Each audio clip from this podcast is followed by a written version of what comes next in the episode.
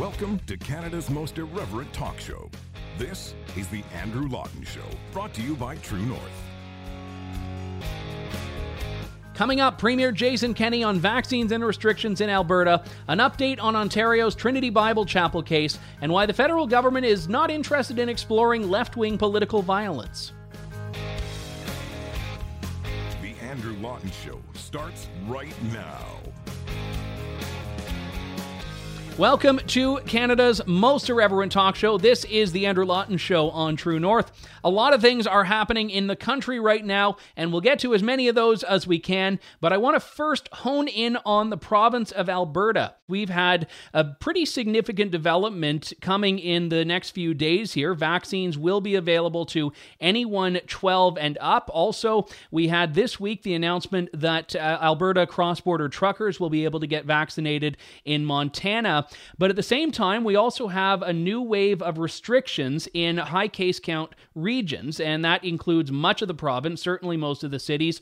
I want to talk about this with Alberta Premier Jason Kenney. Now, Premier Kenney, last time you and I spoke, you actually had to leave the interview rather early to go and greet, I think it was the very first batch of vaccines. So here we are coming full circle with a pretty significant expansion of, of vaccine eligibility.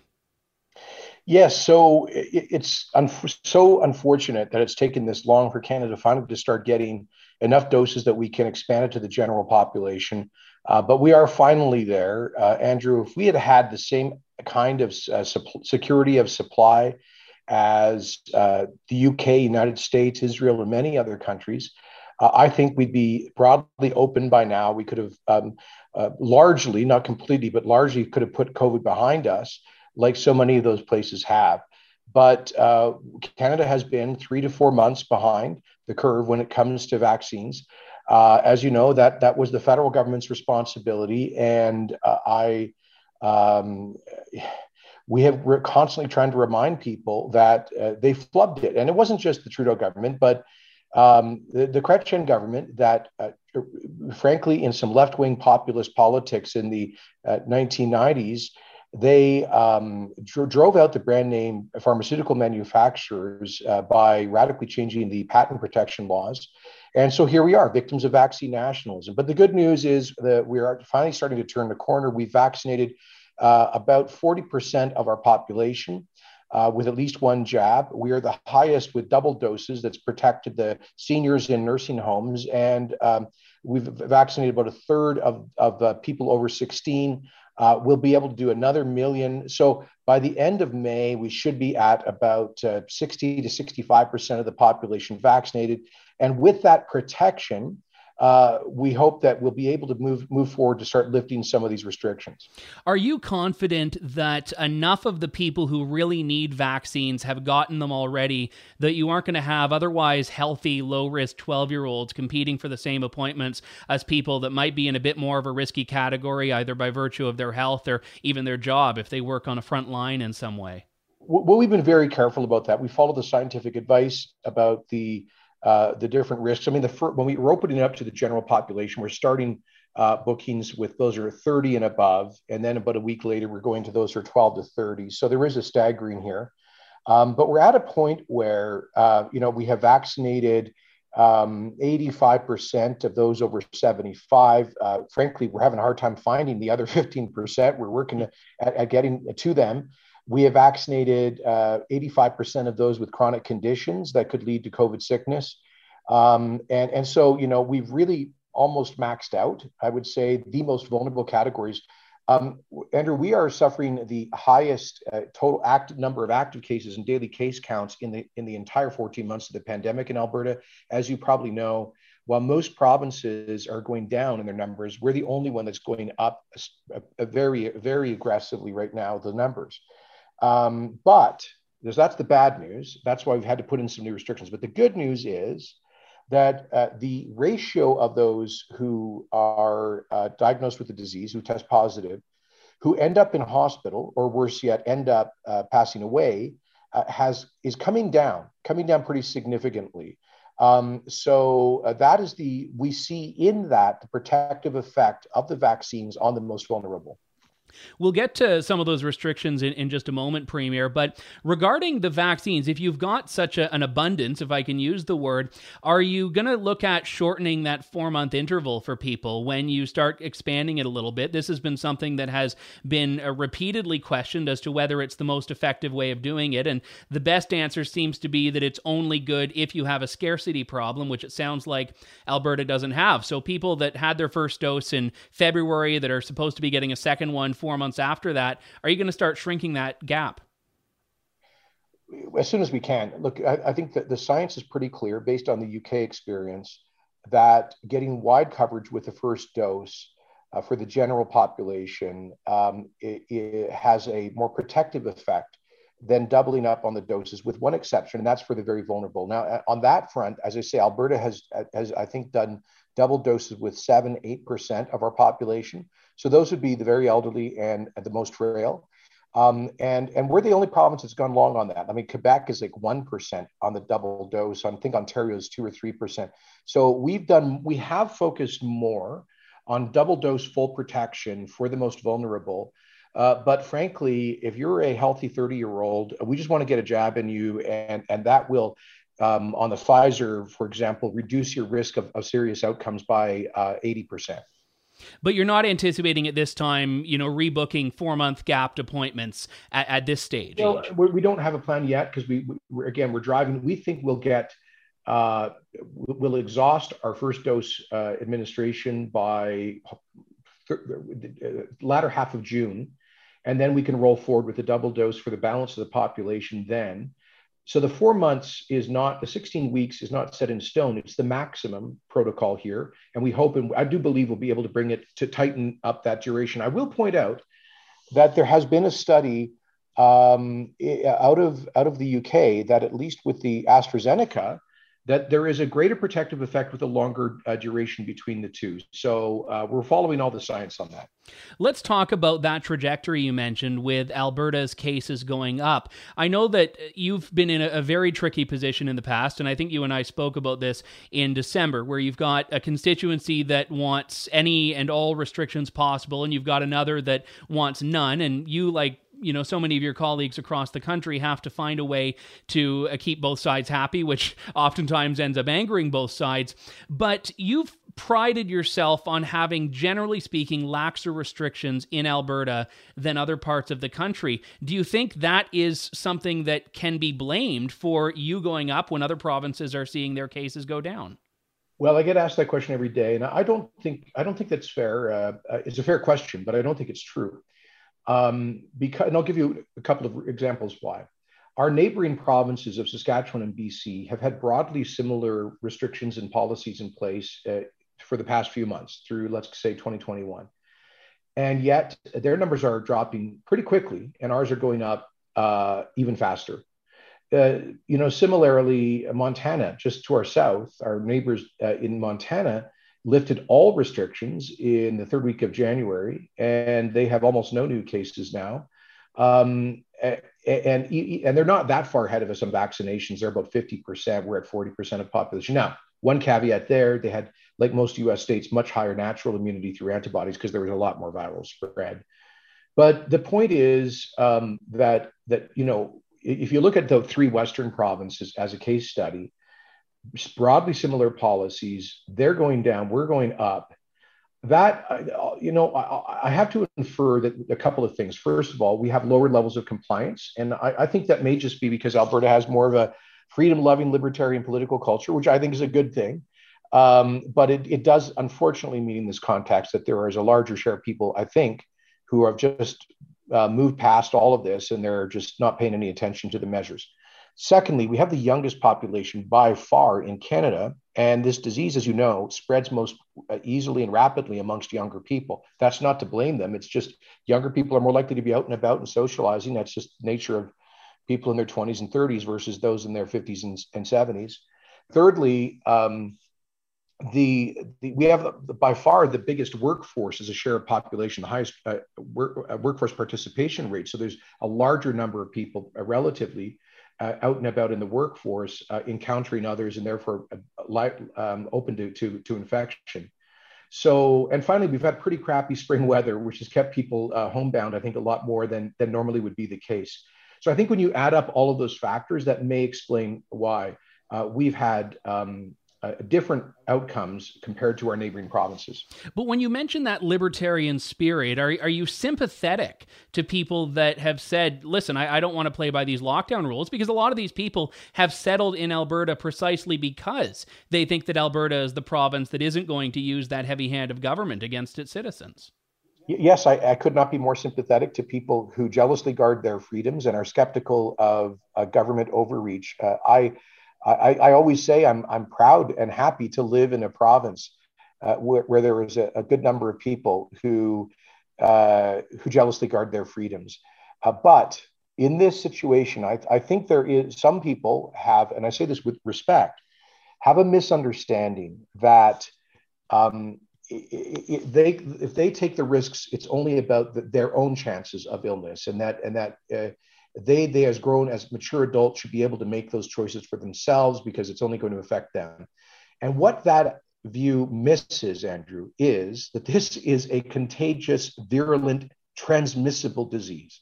And so the the conduct of each one of us can and often does affect those around us. And the collective action in this in our society uh, can have devastating impact whether we like it or not. Uh, you just cannot deny that fact and um, so, you know, later today, I'll be uh, doing my own interview with a friend of mine, Jay Chaudhry, who was one of the first people to get COVID in Alberta 14 months ago. Um, healthy middle aged father who attended a prayer meeting. And um, there was, you know, no one had any expectation they'd be making each other sick there, but most people at that meeting got sick. Some sadly passed away. My friend spent um, two months, I believe, in ICU in an induced coma, nearly lost his life.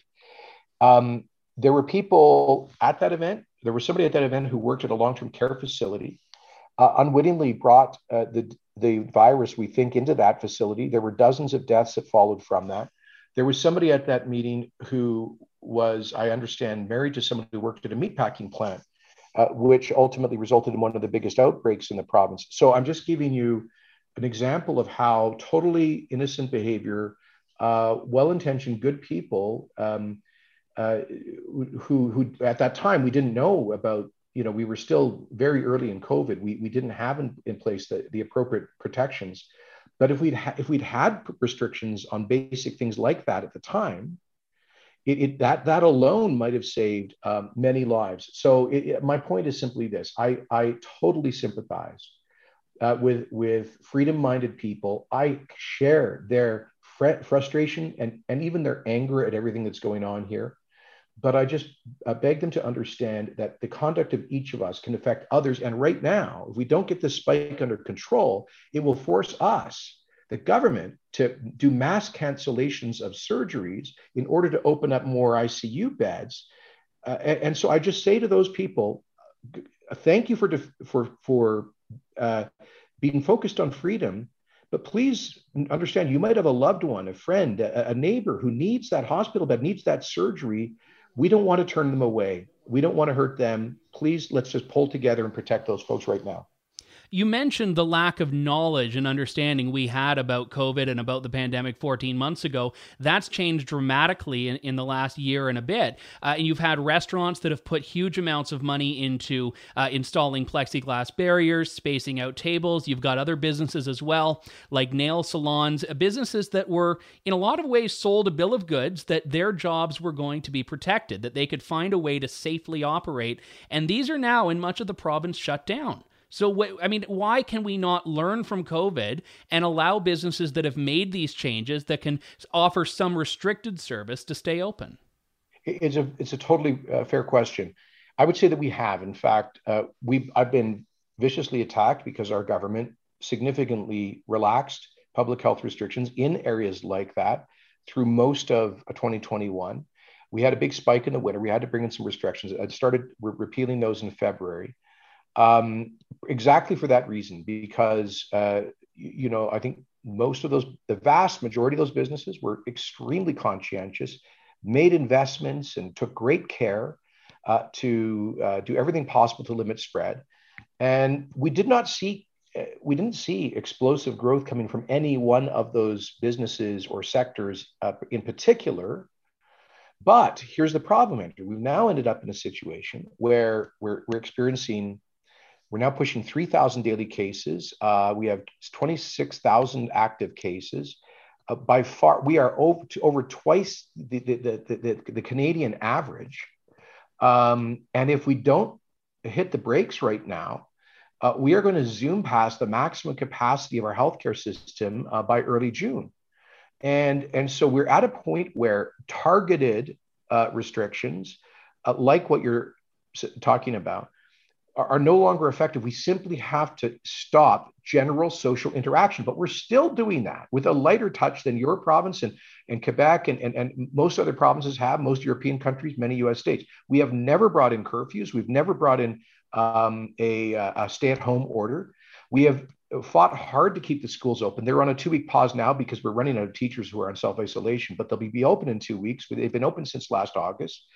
We've, we've, we've always kept the vast majority of businesses open. Right now, at, at least 90% of businesses are able to operate. That is no small comfort to the um, hair salon or the, the, the restaurant that's largely suspended right now but we've tried our best to keep a balanced approach. But is there any data suggesting that patio spread is a big problem, that hair salon spread is a big problem? Is there any data suggesting that these are at all sources of significant transmission above and beyond what you'd get in uh, workplaces like meatpacking plants or in household social interaction? Well, it's, it's absolutely clear that household interaction is the driving uh, factor for spread, at least here. I think in Ontario, the data suggests there's more workplace spread. Here, um, uh, as of two weeks ago, based on all of our traceable cases, about only 5% were coming from workplaces. So eh, that begs the question, Premier why are we shutting down workplaces? Well, we'll just, uh, I'll just finish it because 30% of the cases we cannot trace. So it's, it's clearly a higher number than that. But um, the, the point is, and that's why we resisted suspending any additional workplaces uh, with much criticism but we're now at a situation where, again, contact tracing is, is being overwhelmed by the number of new cases. And uh, the, the viral spread, because look, we can't stop people from living with others at home. Um, and we can't stop at home transmission. It, and, and so we have very few, few tools left uh, to slow down a transmission. Um, we already have a prohibition on, on indoor socializing and have had since uh, early December. So if there was some lever that we could pull to, to, to mitigate at-home transmission, we would, but we can't. I mean, we, we've tried, for example, Andrew, we offer free uh, two weeks at a hotel. We offer room and board. We pay, we actually pay people to get out of the house and go and do that. Very few take us up on it. So the only interaction that we can stop are things like, at this point, uh, some of those commercial activities where there's socializing or, or gyms where there's a lot of physical exertion that uh, that is a, that can be a cause for spread. But even outdoor fitness, this is one that we've seen numerous studies suggesting it's virtually non-existent. Why was that not at, at, least some middle ground that you could have kept on the table? That you know what, outdoor gatherings can be a little bit more lax, and I know you do have a, a different limit, but outdoor fitness activities are, are not allowed. Well, they are amongst people in the same family cohort, and I, I um, I just was walking, did a did a walk through a park here and saw people, uh, a, a, group of five people, uh, doing a some kind of a, an exercise class. I think that's within the rules. So there is within limits, and I, I agree with you. We want to encourage people to go outside, um, get get fresh air, get sunshine, get exercise. Uh, that's important right now. So uh, we've again, we have never taken the radical approach of most European countries, some Canadian provinces, and US states, which has been stay at home orders, barring people even from going outside and getting exercise. I think that's counterproductive. One I would think I would ask you in closing here, you had under the, the previous restrictions in, I believe, December, put in a fairly transparent mechanism for easing them that communities could strive for. Is that still something you can stick to now under these new restrictions? Well, we still have a, a, regional approach. and if if jurisdictions are below a certain threshold in terms of viral spread and active cases, then uh, or if they are very sparsely populated rural areas, then then there can't where there are not or cannot be many absolute number of cases. Uh, then we we we give them a relaxed. Uh, there are a lot of restrictions that do not apply. So there's right now about 30 communities uh, in Alberta that are um, have a, a, much lighter policy setting because we don't see them as a threat to the healthcare system uh, individually or collectively. Um, but look, here's the bottom line, Andrew. We need to to end this current spike. Uh, it's been our numbers have been growing at at two percent a day. If you run the math on that, like I, I, we have we have 210 now. It's up 215 people in ICUs, both COVID and non-COVID. On a typical non-pandemic year, we have 190 staffed ICU beds, so we're already above our typical maximum. We've surged capacity. Uh, we've tried to bring on board as many ICU nurses, anesthesiologists, respiratory therapists, and others as we possibly can. We've built overflow capacity. We've stockpiled equipment but we define our maximum ICU capacity now at 425 staffed beds. If, if we double where we're at now, then we start to run into that. You see that this is the tyranny of exponential growth. We simply have to avoid that. If we can just start bending this number down, the growth down, then I am I am absolutely optimistic that the vaccines will take over here as they have in so many other places um, and we'll be able to get through this darn thing. Uh, it, I, I believe in the in the in the month of June if we just buckle together here. Premier Jason Kenney, thank you so much for your time. Thanks for all the good work you do, Andrew, and uh, being an independent voice in journalism. I appreciate it. Well, thank you, Premier. I appreciate that as well. That was Alberta Premier Jason Kenney talking about restrictions, vaccines, and the road forward in Alberta's response to COVID 19. We've got to take a break. When we come back, more of The Andrew Lawton Show here on True North. Stay tuned. You're tuned in to The Andrew Lawton Show.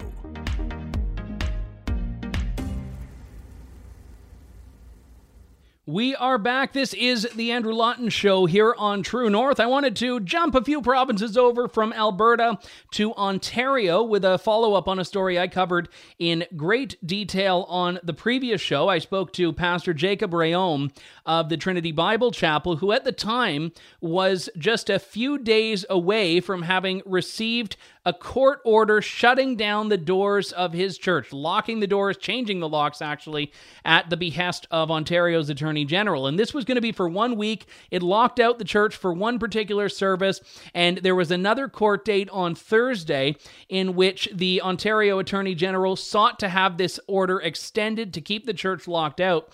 And after a rather brief hearing, the judge granted it. He said nothing has changed. That was basically, and I'm paraphrasing his point, he said, said the pandemic circumstances, according to the government, have not changed. And the position of the church, which is that if they're allowed in the building, they're going to have service, has not changed. So the order was extended.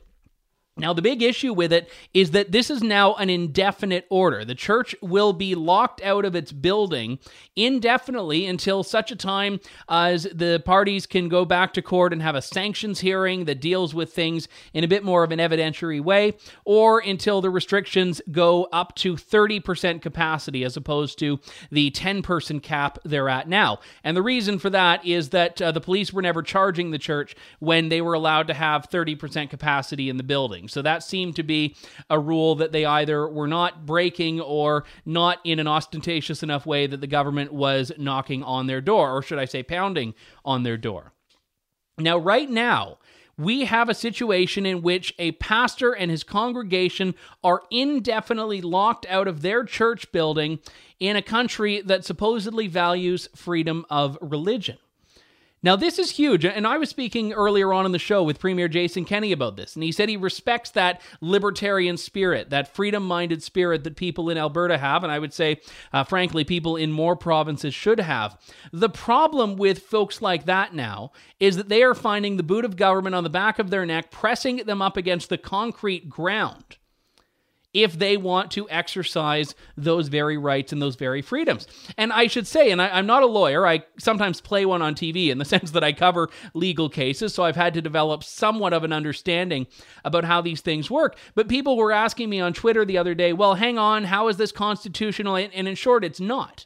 And the government in the past has conceded that its restrictions violate the Constitution. They've simply said that they are justified in violating because of that so called reasonable limit section of the Charter of Rights and Freedoms. But none of that factored into the case. The constitutional question is something that has to be weighed in a bigger trial down the road. This was just a very narrowly focused question. The judge specifically said, listen, I, am not here today to look at the constitutional questions. Here to look at are they going to keep breaking the law? Are they going to keep violating this order? And if so, are the restrictions still going to be there? And if so, all right, we've got to keep those locks on the doors.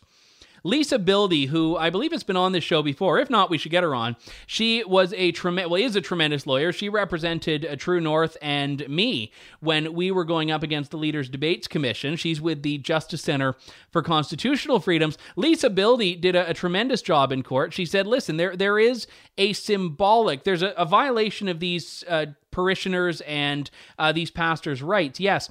But she said there's also a symbolic attack on the fabric of a liberal democratic society when the government is locking church doors. And an interesting point I have to raise here a lot of people, in fact, a lot of Christians, emailed me after my previous show this week and said, Well, hang on, my church is on Zoom. Why can't this church meet on Zoom? My church is doing streaming on YouTube and Facebook. Why can't this church? And, and there's been a lot of dispute within Christianity, within Christian denominations and individual churches about this very question. As I said, my church has gone virtual. The only people in the building when the restrictions are capped at, I think, 10 are the people that are responsible for being on the stream. So the band, the pastor, the videographer, and so on and so forth.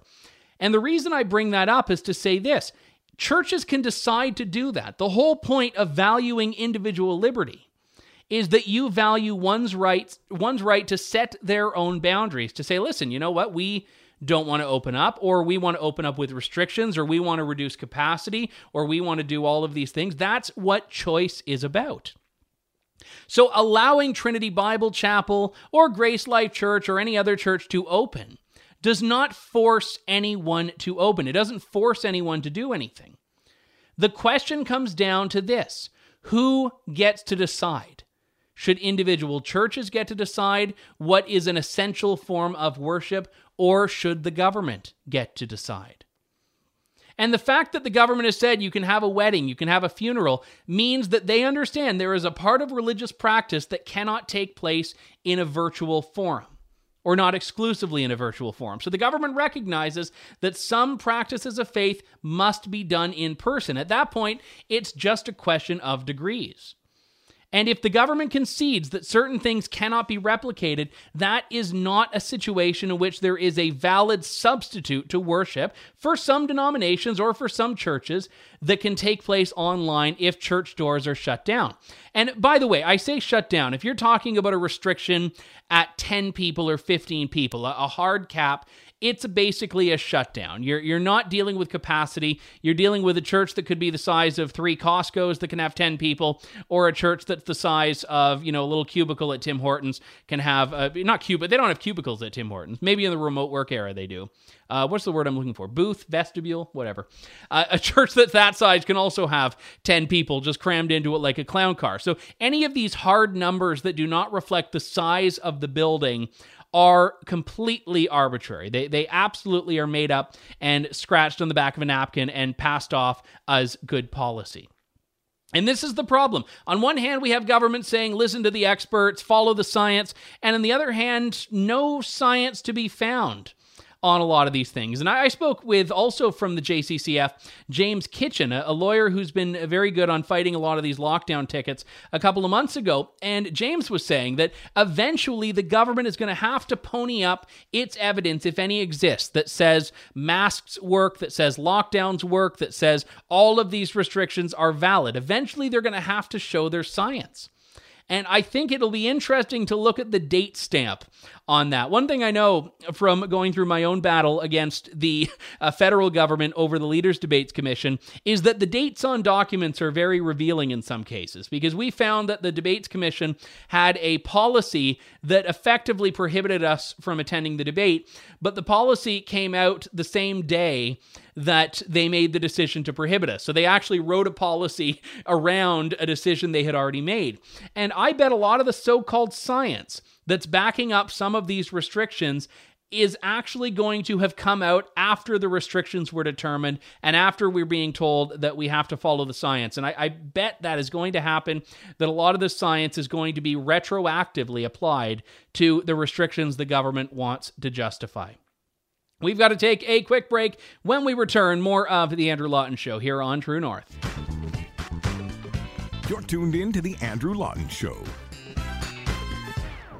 Welcome back to the Andrew Lawton Show. A really important story that I wanted to get into here. Not a great story for the country by any stretch, but good to have exposed. Comes from my colleague Candice Malcolm over at True North regarding the federal government's review or lack thereof of groups to put on the terrorism list, groups to designate as terror groups. You may remember not that long ago, the government reclassified uh, as part of its aim to look at right wing, radical, extreme extremist, white supremacy, neo Nazism, all of these things. It's kind of a Mad Libs approach they take. They re- put the Proud Boys on the list most notably.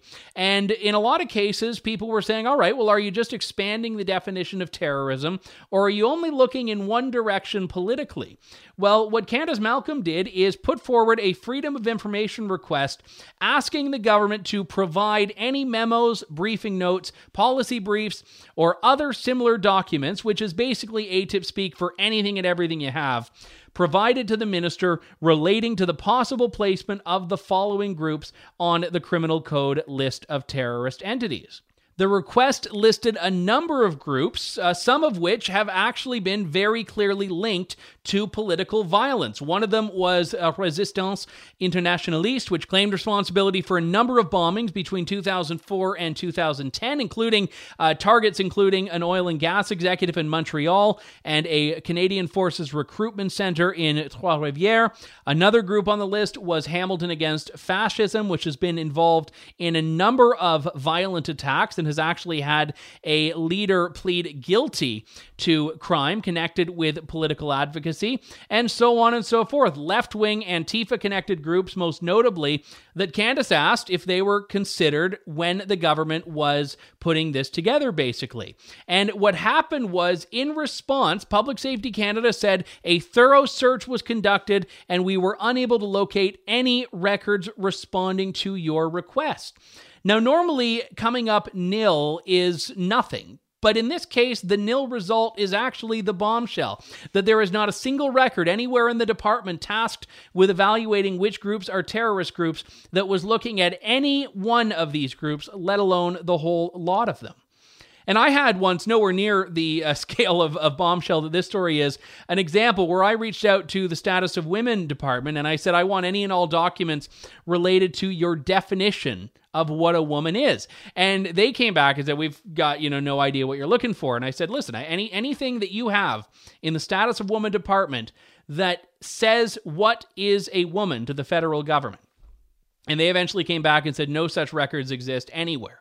So sometimes nothing being there is a lot more revealing than something being there. And in this case, it's true that the Trudeau government is, according to the ATIP office, not interested in extremist left wing violence. They're not interested in political violence or, by their own definition, terrorism if it comes from groups that do so in the name of some leftist or supposedly anti fascist principle.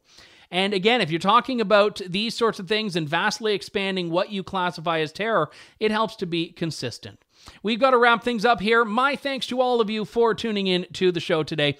We'll be back next week with more of Canada's most irreverent talk show here on True North. Thank you, God bless, and good day. Thanks for listening to The Andrew Lawton Show. Support the program by donating to True North at www.tnc.news.